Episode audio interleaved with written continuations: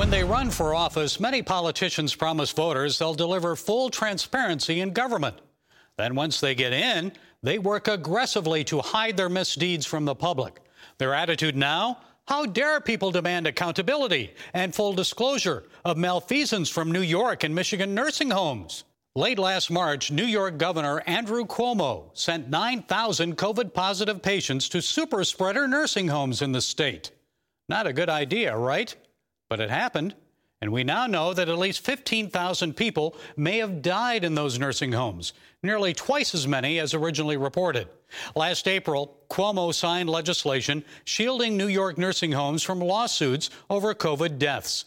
Listen to New York Assemblyman Ron Kim he tried to repeal the legislation, calling it a license to kill.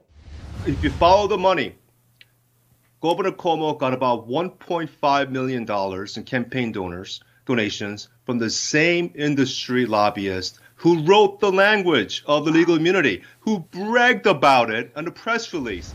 The governor reportedly threatened Kim after the assemblyman made that disclosure. Cuomo allegedly said he'd destroy Kim. Meanwhile, in Michigan, there are now calls for a possible criminal investigation of Governor Whitmer's handling of nursing homes early on in the pandemic. Some Republicans allege Whitmer paid hush money to the former state health department director to keep him quiet about COVID nursing home misdeeds. Robert Gordon resigned in January and received what Whitmer says was a $156,000 separation agreement. In return, the former health director signed a confidentiality agreement. Governor Whitmer denies it was hush money designed to keep Gordon quiet. She said, quote, separation agreements are used often in the public and private sector. Michigan State House Oversight Committee Chair Steve Johnson disagrees. This is not something that's common, not something that we've seen here in state government before. And if it is so common, then why weren't they open in the public about it? It was actually the work of a dedicated journalist that exposed this. It's something that they tried to hide all along. Um, and this is taxpayer money. And, folks, that's why the people of Michigan deserve the truth. This was a public official. The public pays his salary.